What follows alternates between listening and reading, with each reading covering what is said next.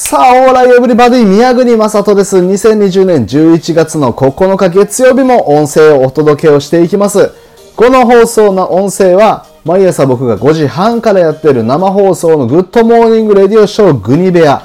こちらのアフタートーク的に、えー届けて収録をしております。なお、この収録は、えー生放送にてお送りしたものをそのままパッケージングしてお届けをしております。10分間生放送になっておりますので、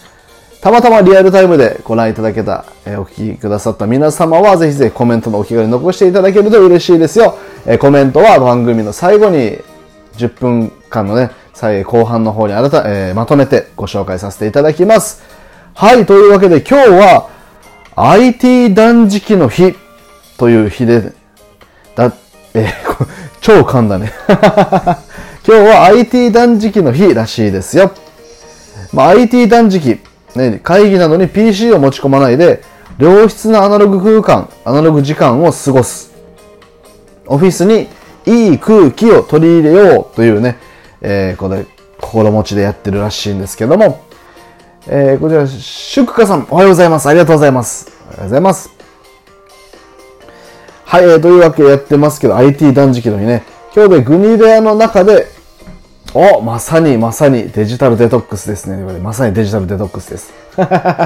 そう。で、その IT 断食、デジタルデトックスを、のお話をしていく中で、産業日記を書くっていう話題が出ました。実際に手で、手を動かして日記をつける。しかもそれをこう産業で行うっていうね、産業日記っていう話が出たんですけども、ちょっとアフタートークではこの産業日記についてフォーカスを当ててみようと思うんですけども、案外ね、僕が思ってる以上に産業日記、これね、あのーなんと言うんでしょう。いい影響があるみたいですよ。というのも産業日記、寝る前にその日の一日を振り返る産業日記を5分ぐらい使って書くことで、自律神経っていうんですか、整って、心身をコントロールできる可能性があるんですって。ちょっとこれについて見ていきますね。で、そもそも自律神経が整うって何なのかって話をするときに、自律神経って何じゃいって話なんですけども、まあ、自律神経って大きくこの2つの構成、神経で成り立ってます。これが交感神経と副交感神経っていうね、聞いたことあるかと思いますね。で、交感神経が、いわゆるこの人間の緊張モード、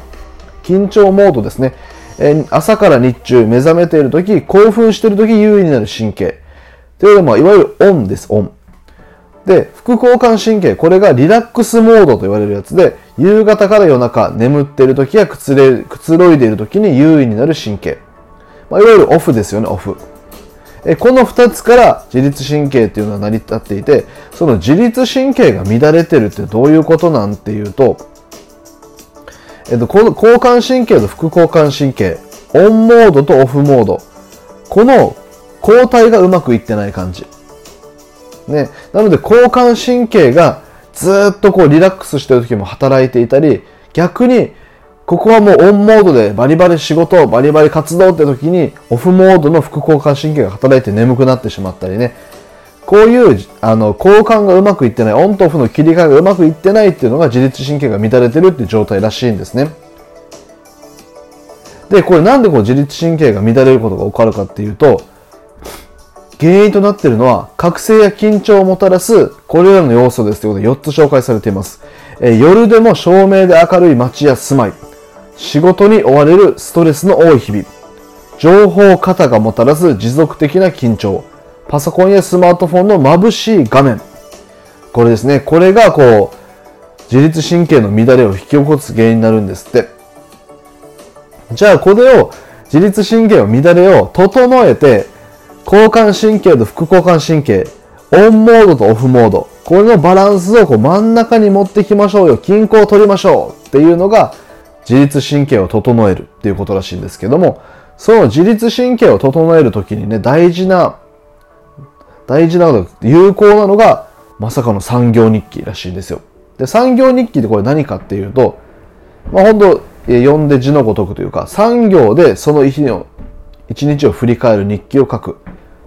っていう日記らしいですね。で、僕これ自分自身産業日記って言って、こう独学というか独自の、なんていうんですかね、別にこう何か産業日記でこう書くんだっていうのを勉強しないままつけてたんですけど、普通に産業でこう文章で書いてたんですよね。まあ、短めの日記を書こうと思って。でも、えっと、この産業日記、いい形があるらしくて、これが次の通りテーマを3つに絞ることらしいです。1行目にその日の良くなかったこと、うまくいかなかったこととか嫌だったことを書く。2行目に良かったことを書く。そして3行目に明日の目標を書く。この3行で書くと、なかなかこう自律神経が整ってくるらしいんですよ。で、まあルールがあって、絶対に産業日記は手書きで書きましょう。そして寝る前に書きましょう。必ず日付と曜日を記入しましょう。そしてできるだけ簡潔にシンプルに書きましょう。そして良くなかったこと、良かったこと、明日の目標っていう1から3番の順番で書きましょう。そしてゆっくり丁寧に書きましょう。このルールがあるらしいですね。で、また有効なのが一人になって落ち着いて書こうっていうのも有効らしいです。で、なぜこの産業日記が自律神経を整えるのにいいかっていうと、一日を振り返って気づきが生まれて、一日の中にこう気づきが生まれ、悪い流れを止めることができる。そしてその悪い流れを止めて、いい方向に流れをコントロールできるようになる可能性があるらしいんですね。で、これもどういうことかっていうと、良くないこと、良か、良くなかったこと、良かったこと、明日の目標で書く中で、いい方向というか、希望の方向に向かってる感じがするんですって。